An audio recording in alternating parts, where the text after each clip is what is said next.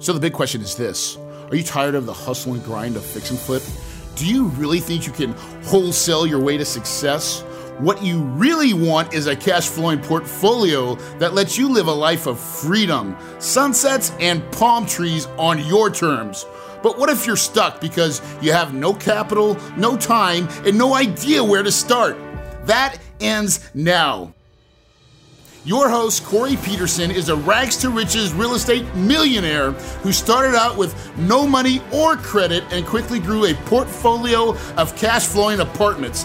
Not to mention, he did it all with other people's money. You're only one deal away from creating the cash flow life, and the Multifamily Legacy podcast will show you how. So now, here's your host, the big kahuna, Corey Peterson. Hey, everybody, welcome to the Multifamily Legacy Podcast. You guys are in for a treat today. I have a very, very special guest that has, I mean, when I say a ton of knowledge, I mean, the guy is really knowledgeable. I think you're going to be impressed with his analytics and his data. But Neil Bawa is, he's, he's uh, uh, affectionately known as the mad scientist of multifamily. And he's a, a technologist and entrepreneur. And he's in love with the power of numbers to create profit for his real estate investors. He is the CEO and founder of, and I'm gonna I'm gonna kill this. How do you say it? Grow, Grocapitus. Well, just like it's spelled, Grow mm-hmm. Capitus, a commercial real estate investment company. Neil has um, well over a thousand plus investors. Forget about units. His current portfolio is over 2,000 units and beds, um, over 150 million dollars in um, value of his of his uh, portfolio. And so, Neil, welcome to the show, brother. Thanks so much for having me on the show. I've always wanted to be on the Kahuna podcast, and I finally get my chance thanks to that that meeting in in Dallas. Yeah, you know, it's so funny. We were talking about um, you know just podcasts in general, and a lot of them are not teaching. Mm-hmm. Sometimes you know it's great to have guests on, but like we want guests to bring value, and um and really you got to disrupt it a little bit. And yep, that's really what yep. we were talking about before we even started was the the dirt, right? Yep. So let's just jump right into it. Or first of all, let's kind of back up. Give me your quick success story, and then let's talk about data, and um, and, and then we're going to go into markets. How does that sound? Sounds good. So uh, I'm a technologist. I'm a, I'm a data geek, a self-professed data geek, and that's how I ended up with that mad scientist and multifamily nickname. Um, and I got into real estate in reverse. I uh, was uh, in technology, running a company with hundreds of employees, and the company needed new campuses to be built. So unlike most people who start with single-family rentals, I actually started with a you know multi-million dollar campus that we built in Fremont, California, in 2003, and we followed up with a bigger campus in 2006 and did an informal syndication because we didn't have enough money to build that bigger campus. So we kind of aggregated money. I didn't know the word syndication even existed back then. So probably broke every SEC rule that was ever written. But the intent was not to do real estate. It was just to basically build up our business. And then starting 2008, I started investing in uh, single families. I bought 10 single family homes in California. Uh, that went really well. Then I got overconfident. I went to Chicago and I bought 10 triplexes there, and that was a horrible mistake. I bought in a absolutely distressed market, and I realized that, and I, I basically found a huge number of offshore resources in the Philippines to basically lease up those properties. So I became a a leasing expert, so you can you can say good things came out of bad things. And I, I also wrote a course called a Real Focus. It's a real estate demographics course that teaches you how to invest in the best cities and neighborhoods in the U.S. And I stuck that on Udemy.com, and it sort of went you know supernova. And there's three or four thousand people taking the course at any point in time but it truly does in 90 minutes turn you into an expert on real estate you you never even need to go there you you, you end up learning how do you, how do you get to it can we just plug it now yeah, so uh, that course is udemy, U-D-E-M-Y dot com slash real focus. It is a truly free course. It doesn't ask you to upsell anything. It doesn't ask you to give your email address to me.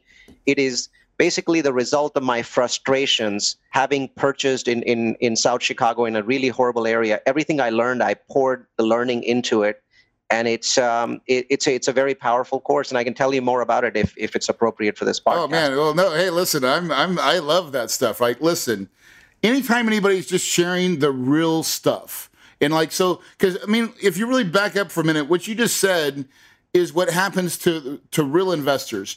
You come and you start doing some stuff and you get some success and you're like, let's try it in a different spot or let's try to do something different. And sometimes we get our butts handed to us. Yeah, and it doesn't. And I think that good. happens more often than not for new investors, right? It almost seems like everybody needs that to happen, and I don't think it needs to happen. I lost, you know, quarter million to a half million dollars of my personal money in Chicago, uh, not because I, I was, you know, I, I lost that money, but I lost opportunity in in better places, exactly. and my the value of my properties would have gone up. So I still count it as a loss, even though I broke even. Yeah, but I mean, but the, the breaking even is, but it's, and then you have to solve the problem and it's in solving your that problem that you created for yourself that is i mean and then now you're and you've taught millions right so mm-hmm. like that's yep, yep. Uh, let me tell you about the system itself. So okay. I call the system real focus. One thing I realized early on is demographics controls everything in real estate. And most people are looking at the roof and the foundation, and they're looking at basically what the property looks like, and they don't understand that their fate is really driven by demographics. So I give my students, I, I also teach boot camps about this. The course itself is free. I give my students five city focuses that they should understand. And I also give them five for neighborhoods. So I tell them, okay, first, figure out which cities you want to go in. You want to figure out the best cities, the worst cities. Well, apply these five focuses. The first focus is very simple it is population growth. And I tell people it's not important that you should have population growth, it's important to know how much population growth. So I tell people go to Google type in the name of your city. Let's say you're investing in Columbus, Ohio. Type in Columbus, Ohio, hit enter, and then look at basically the population growth over the last 16, 17 years. You want to have 20% population growth in a city that you're investing in. So Columbus is a perfect example of a city that meets that. Detroit is an example of a city that doesn't meet it. St. Louis is an example of a city that doesn't meet it. Dayton, Ohio is a city that doesn't meet it. A lot of, you know, cities that are popular for investment, Atlanta, Phoenix, uh, Orlando, crush that number because they've had tremendous growth in the last, uh, you know, 15 to 17 years.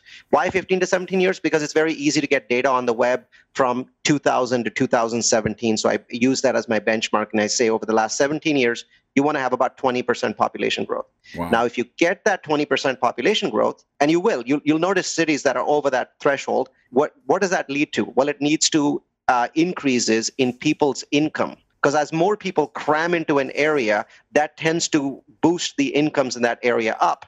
So what is the income level right? So the next next principle the second principle is you want the income levels in the in the city that you're investing in to increase by 30% in that same time frame 2000 2000 to 2016 2017 that time frame instead of a 20% increase, you need a 30% increase in the actual income levels. Now, where do you get that data, right? So it's easy to talk about data, but you have to get it from somewhere. But it's really, really simple.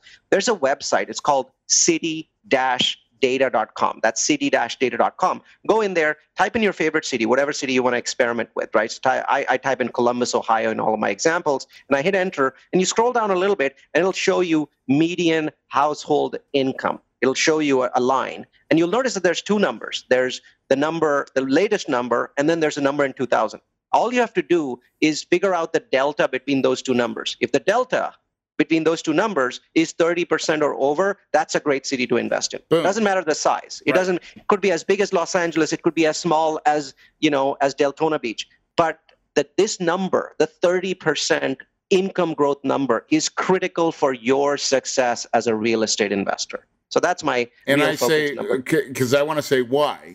Well, right? Uh, to me, so the, the, the big the immediate question is why? What what does that give you, right? What does that income growth give you? And the answer to that question is it gives you home price increases. When people, if their income increases by thirty percent, they're able to afford home prices. So actually, the second focus now leads me to the third focus. The third focus is you want that city that you're investing in in that same time frame, the 2000 to 2016, you want its home prices. Again, I, I know we're apartment guys, but for a moment, right? You know, it, it, works just as fine. The home we're prices. Just talk, we're just talking data right now. Like this is data. talking stuff. data, and it works. What I'm what I'm saying works perfectly fine for big multifamily or small single family. Does there's no difference, right? Because we're just talking about the right places to invest in, and those are right for single family and multifamily. So the third real focus is in that same time frame, we talked about 20% or greater population growth.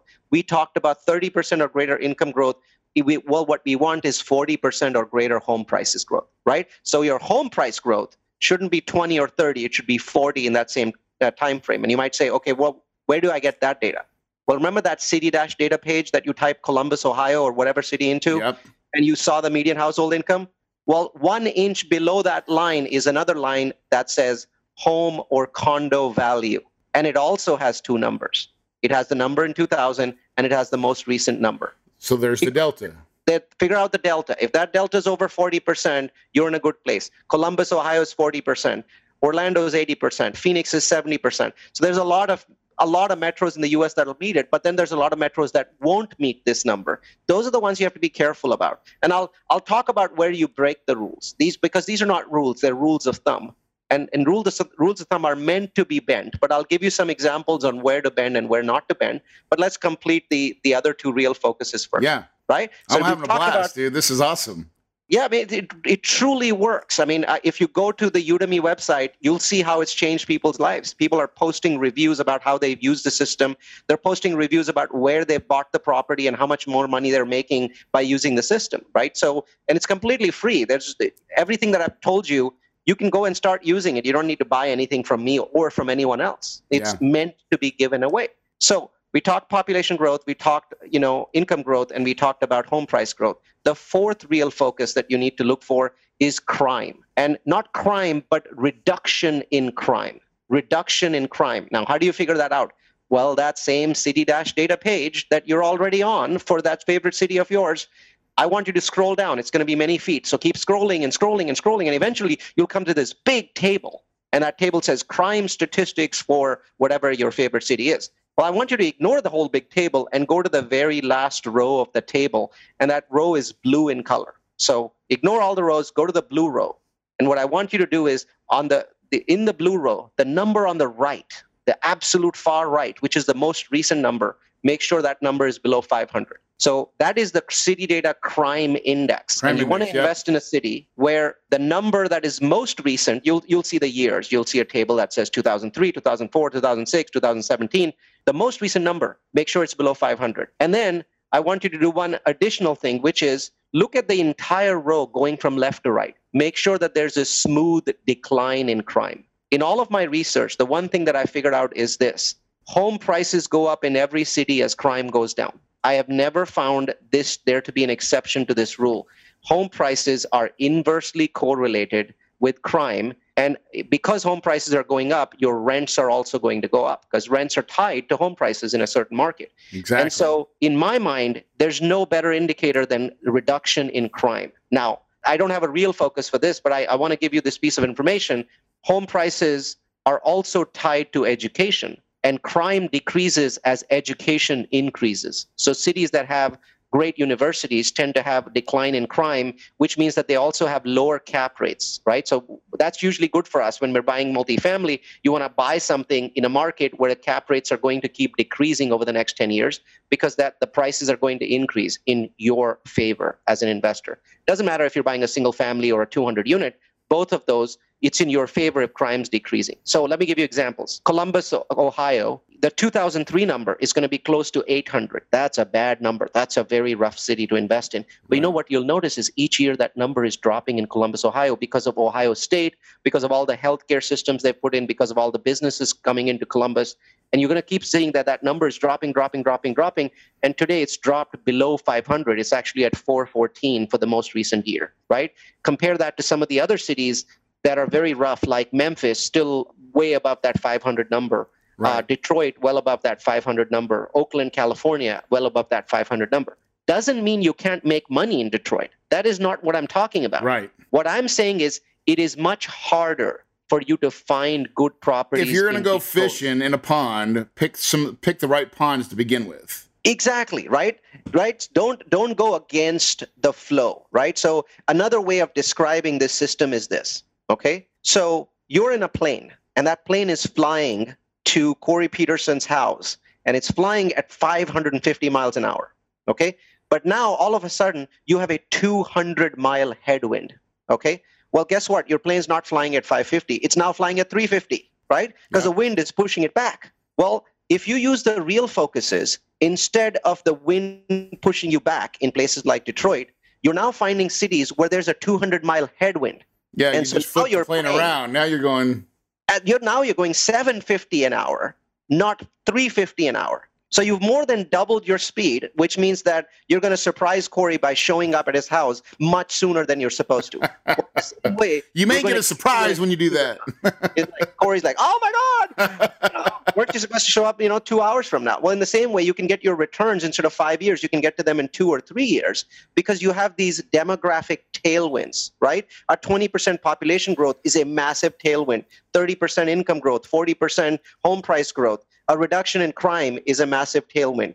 The last tailwind, the last real focus at the city level is jobs right? And when we look at jobs, we don't look at the last 15 years of jobs. Trust me, that is a bad way to look at jobs. We simply look at the last 12 months. Because what jobs do is they create a frenzy in a market. They create a frenzy. They drive up home prices.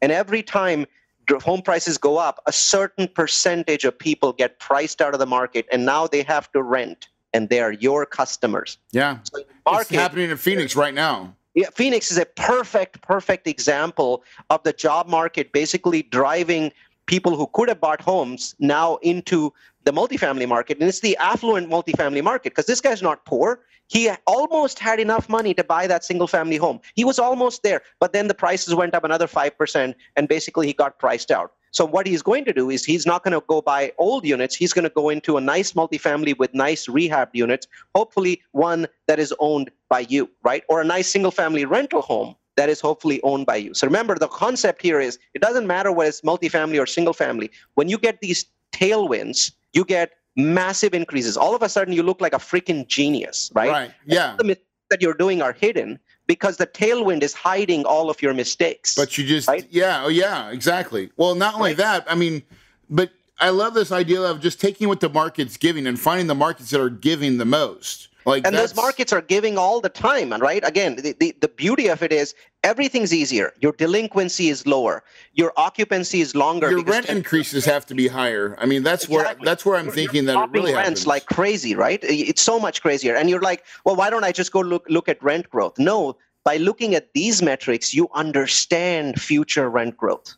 This is a crystal this is ball. going to create the rent growth that you're looking for that would make creates the rent growth. Rent growth is the final. pro forma. i- i- it is the outcome of these things. And when you look at the core itself, you can predict the future 18, 24 months into the future. Let me give you an example. And I want to give you a, a- an actual URL because people are like, okay, so jobs, but where the hell do I get job data for? Right. Well, I, I've looked at lots of different job websites. My favorite actually is a website called Department of Numbers. So it's DEPT of numbers.com, DEPT of numbers.com slash employment slash metros. And I'm going to type this in here and, and, and Corey Yeah, we share. will make sure we put this in the show notes. So Yeah, trust so- me, if you're listening right now and you you're driving, don't Right. worry.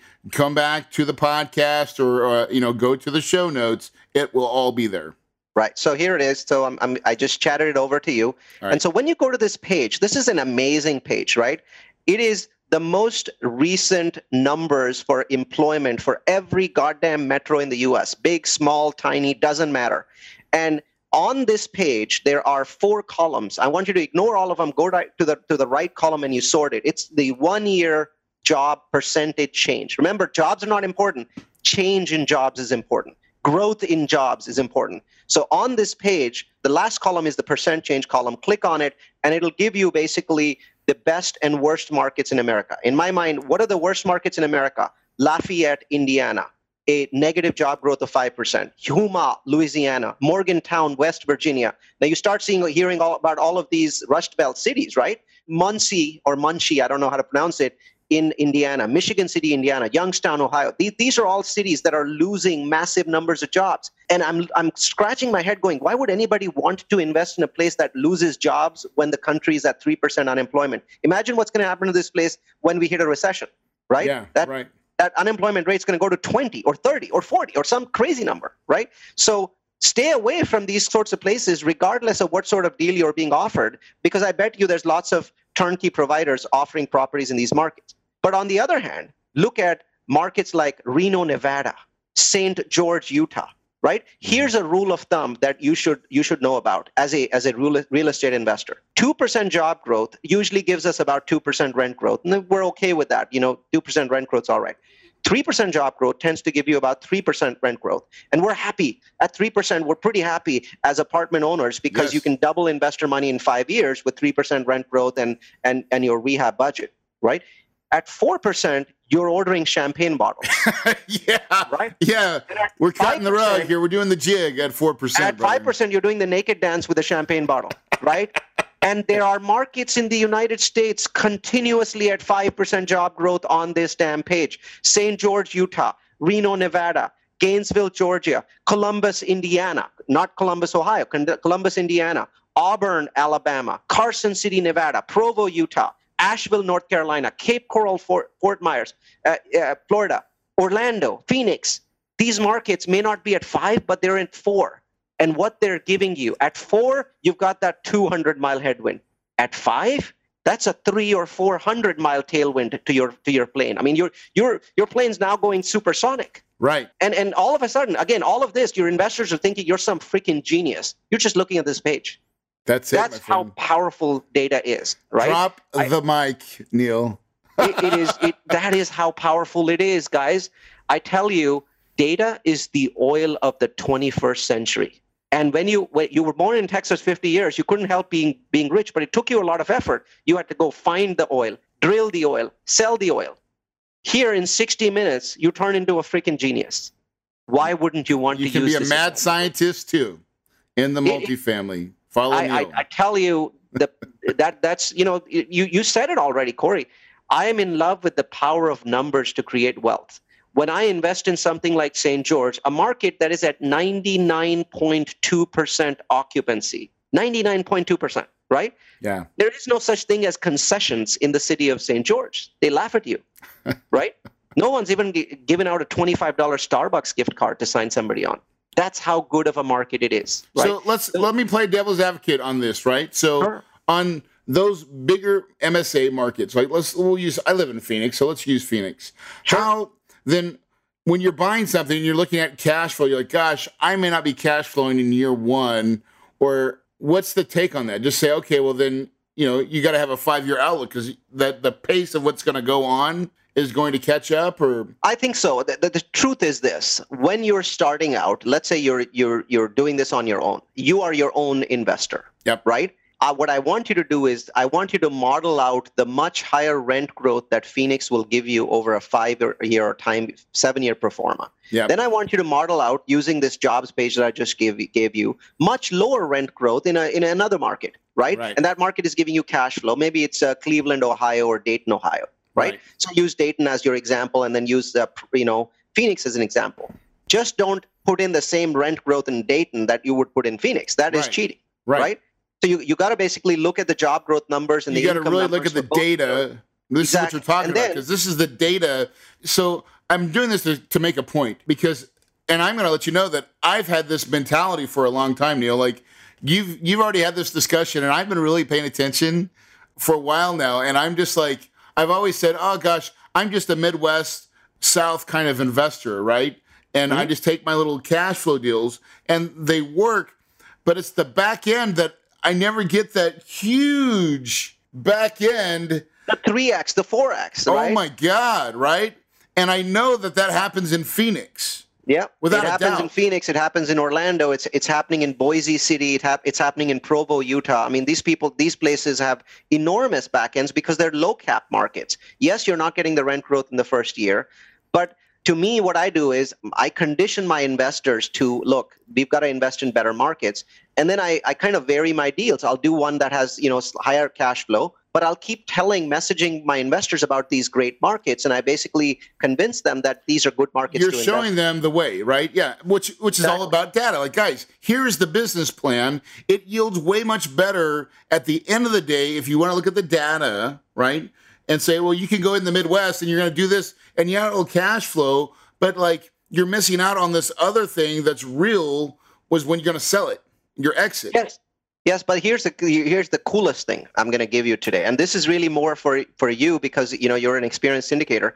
There are markets in the Midwest at six, seven, eight cap that are in this list. For example, Columbus, Indiana, is actually a very strong market that you should look at. Auburn, Alabama. These are all markets with 4% job growth in the Midwest with Midwest cap rates. It is possible for you to to have your cake and eat it too. Hey, I just want to go. I'm going to go to Phoenix now, Neil. Like, listen, I live here. I'm like, I'm going to drive out Phoenix my door. Phoenix is a phenomenal market, right? So I mean, there, I, there's not much that I can say wrong about it. I'm doing a project in Mesa. It's about you know 10, 15 miles away from from Phoenix because Phoenix is from a 10 year growth perspective, the best metro in America. It's not going I, to stop. There's so many people that move into the city. I've it, seen it. It cannot now. stop, right? So there is a website that I like to show people who say Phoenix is too expensive. Okay. If you think Phoenix is too expensive, I want you to spend the next three minutes doing exactly what I'm going to tell you now.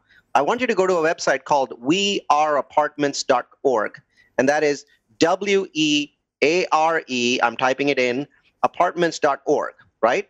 And I want to go to this. I want you to go to this site, and then I you, you'll notice that there's a bunch of different metros that you can pick, and I want you to pick like Pittsburgh, and I want you to look at the chart that shows the supply in Pittsburgh and the demand, and you're gonna be like, oh my god, I don't want to invest in Pittsburgh. Now I want you to select Phoenix, and I want you to look at the supply in Phoenix and the demand, and notice just how massive the. I already know. I lived here through this. Huge. So here's what happened, right? So it is huge. I lived in this. What happened was when the market crashed, I mean everything commercial stopped, and it, Stop. Did, it didn't like it stopped for five to almost seven years. Yep. Just in the last three years, they've really got and they're building all these apartments everywhere, but they are so far behind that they cannot catch up now. Exactly. It takes a long time to catch up. So Phoenix, in my mind, is one of those markets that needs to build at its current rate for six, seven, eight years for the market to, to catch up. Might even take longer because right. of inward but migration. What a good, yeah, but uh, using your data again. So this is, man, I'm loving this podcast, by the way, Neil. right?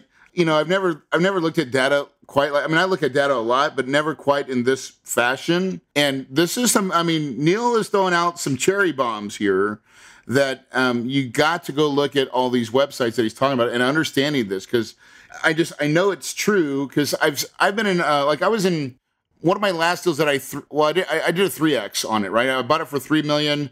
I bought, uh, sold it for eight point eight. This is in South Carolina. Uh-huh. and it was just the particular market that was really hot because I didn't know at the time but I, I guarantee population was there the income and the home prices and because the, there was lots of new jobs being created as well. And it was mm-hmm. a smaller little, and dude, we killed it, killed yeah. it. I think some of those smaller markets today are are better. You know, obviously Phoenix has Phoenix is an exceptional market, right? So right. I mean, there's and, there's and maybe we say the greater markets like Phoenix in the whole country, around right? It. Yeah. But if you're if you're looking at some of the smaller markets, I really see a lot of opportunity there. I mean, I'm investing. One of my favorite small markets is St. George, Utah, and it's a it's a 200,000 person metro. You but drive through the canyon and you're out, right?